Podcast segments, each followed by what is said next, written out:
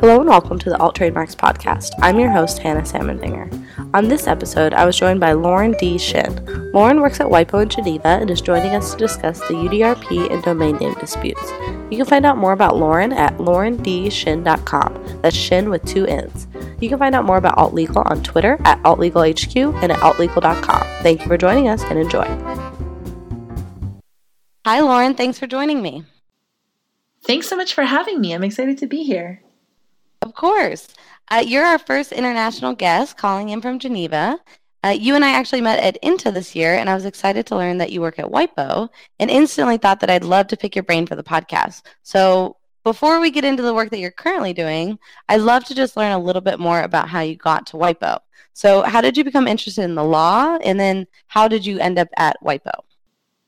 Well, I've always loved words and the expression of ideas, so I naturally gravitated toward a field where words have a huge impact on our reality. And I also have a background in music and writing, so I was really drawn to IP law because the whole field is about creativity and the progression of art. Oh, that's great. Uh, I definitely identify with that same sentiment. I studied film in undergrad and had big dreams of writing movies before I took a business law course for my minor and, uh, you know, fell in love with it. Oh, wow. So you know just what I mean. Yeah, I do.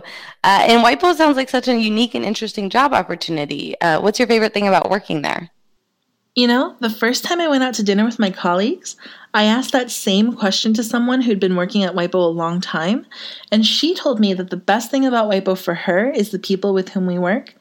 And I have to say that I agree a 100% there's really just nothing like getting to work alongside the attorneys that we have here who are from all over the world. And I think it's unique and I think it's really sweet when we start picking up each other's linguistic quirks and idiomatic expressions and just overall have a lovely cultural exchange. I would imagine that's a great way to sort of informally learn about cultures from around the world, but also how the IP laws work in different areas of the world. Yeah, absolutely. So at WIPO, to sort of get into what you actually are working on uh, today, you work with the domain name disputes within the Arbitration and Mediation Center. So can you tell us just a little bit more about the work you do and the work that the center does regarding domain name disputes? Yeah, I'd love to. In short, the center is a neutral provider, and we administer disputes arising under the UDRP or Uniform Domain Name Dispute Resolution Policy, and that deals with the abuse of registration and use of domain names that are identical or confusingly similar to third party trademark rights.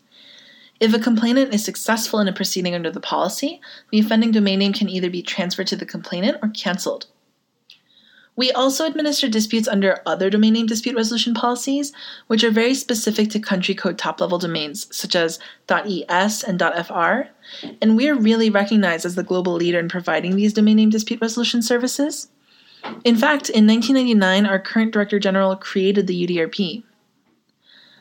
As a case manager, I ensure, at least in the context of UDRP proceedings, that the center is fulfilling its obligations as a provider under the rules for the UDRP, including by verifying that the complaints satisfy the formal requirements of the policy and the rules.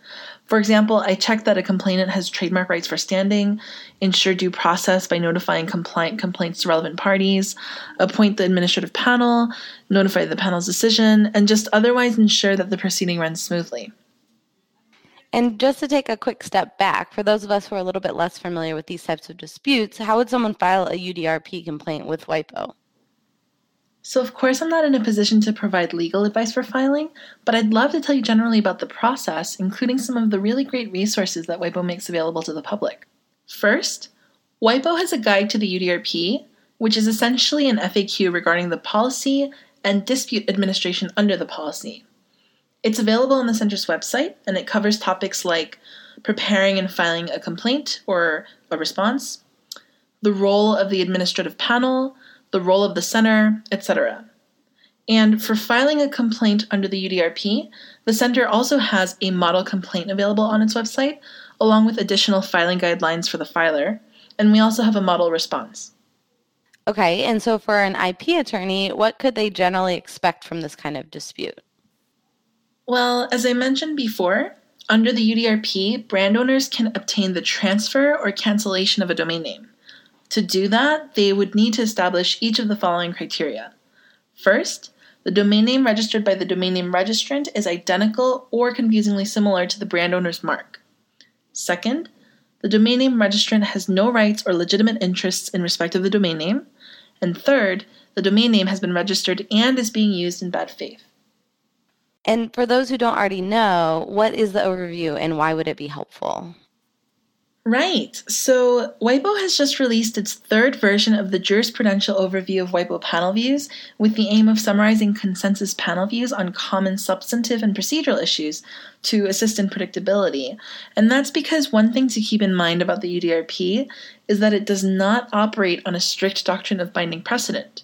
And of course, WIPO panelists strive for consistency with prior decisions, and they seek to ensure that the UDRP operates fairly and predictably while still deciding cases based on the circumstances and facts of each case. So, the overview is our premier tool released to assist the filing parties who want to be able to reasonably anticipate the results of their case. We also have a great keyword searchable legal index which covers UDRP panel decisions. And this overview and the index are accessible online, correct? Mm-hmm. Also, the overview is one of our most visited pages, and all of the resources I've mentioned today are accessible online. Great. And I'll link to more information about accessing the overview in the show notes as well. And that's it. So I usually like to wrap up the interviews with a series of rapid fire questions that are just for fun. Are you ready? Sure. Okay. Where do you get your IP news? Twitter. Okay. Who is your favorite fictional lawyer? Saul Goodman. That's mine too. I gave that um, in an answer at a warm up exercise on the first day of law school, and it didn't go over very well. that sounds very 1L. Yeah. What's your favorite productivity hack? Maybe something that you do when you know you need to get a lot of work done? I've been doing this since law school. When I have a lot on my plate, I find it relaxing to list everything I need to do, number them by priority, and then just get going. I find it really helpful to ignore everything else on my list as I'm working on each task. Hmm, that's good. And what's a good piece of advice that you've received? Well, before I transferred to George Washington University Law School, where I obtained my JD, during the orientation week at Seton Hall University Law School, Professor Paula Franzese told the incoming class of 1Ls to always remember whose they are. That was really meaningful to me on a personal level, and I'll never forget it. And last one, if I'm coming to Geneva, what's the one thing I have to do? If you find yourself here in the winter, my favorite comfort food in Geneva is raclette, which is a dish in which you're given a block of cheese that slowly melts. But the fondue is really good too, and you can get that by the lake.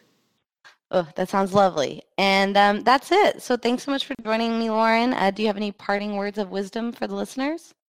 Uh, sure. Love and be loved. And if the listeners want to reach out to you, what's the best way for them to do so? Oh, I'd be delighted to hear from them through my website located at laurendshinn.com. Okay, and I'll link to that in the show notes as well. Uh, thank you so much, Lauren. Thanks so much. That's this week's episode. Thank you for joining us and see you next time.